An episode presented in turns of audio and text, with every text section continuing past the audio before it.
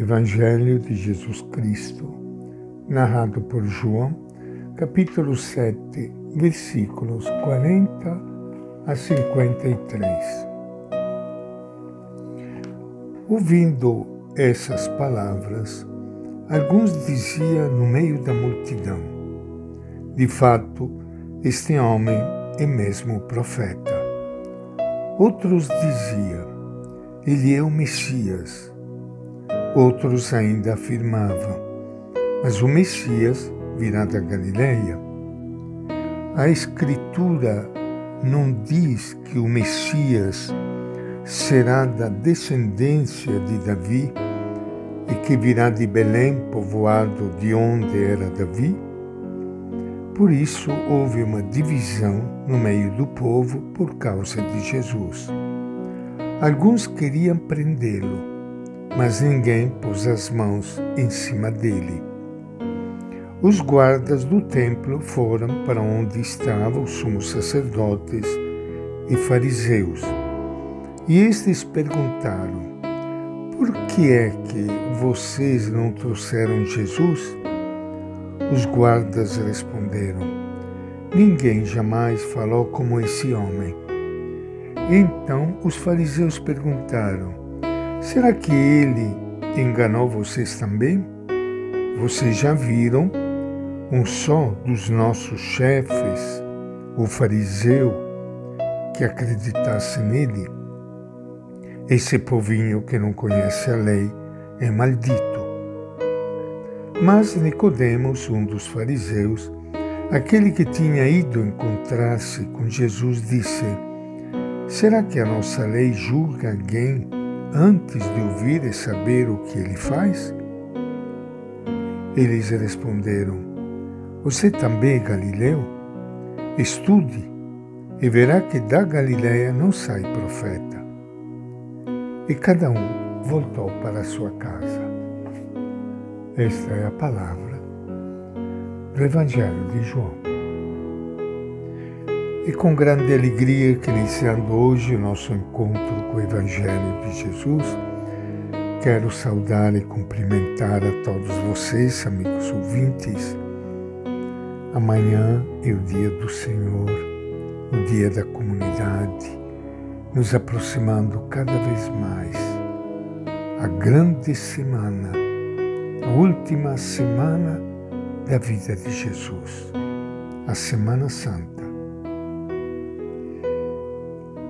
É o último dia da festa das tendas, que durava sete dias. Jesus, em pé, faz a solene promessa da água viva. Numa terra seca, água é dom de Deus. Faz acontecer o milagre da vida. Desde os profetas mais antigos, a promessa de água era um dos símbolos mais frequentes para significar os bens de Deus para o povo. Durante a festa das tendas, havia ritos em que o povo, durante a noite, carregava a água à luz da vela, para lembrar a água que tinha jorrado da rocha no deserto e para expressar a esperança de um dia poder receber de Deus a fonte da água viva de que falavam os profetas. Jesus retoma esta longa tradição e anuncia solenemente: se alguém tem sede, venha a mim. Aquele que acredita em mim, beba. E como diz a Escritura, do seu seio vão jorrar rios de água viva. Ele já tinha falado assim com a Samaritana. É a água do dom do Espírito que Jesus conseguiu para nós através de sua morte e ressurreição. A reação do povo é a mais variada. Uns dizem: é o profeta. Outros: é o Messias. Outros rebatem: não pode ser, porque o Messias virá de Belém. Esse aí vem da Galileia. Estas várias ideias sobre o Messias provocam divisão e briga. Teve até gente que queria prendê-lo, mas não o fizeram, provavelmente porque tinha medo do povo.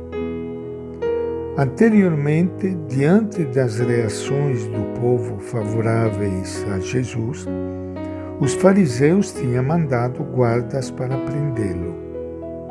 Mas os guardas voltaram ao quartel sem Jesus.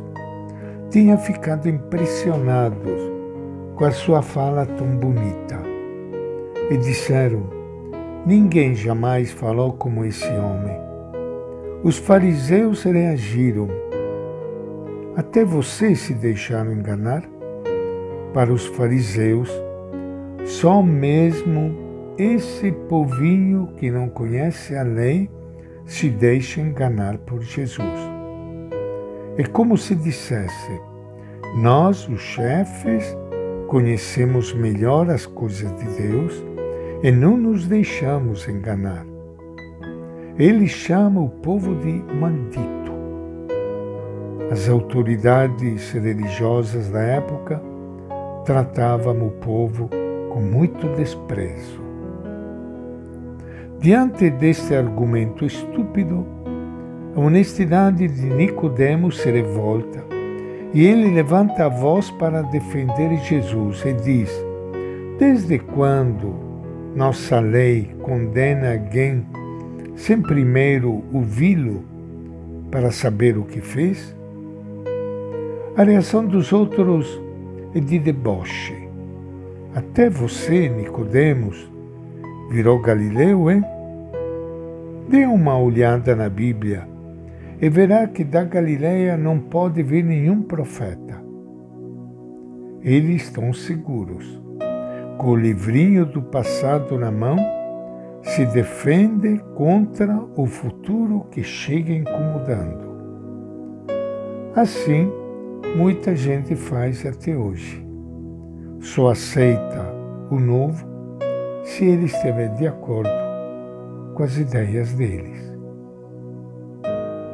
E esta é a nossa reflexão de hoje, do Evangelho de João.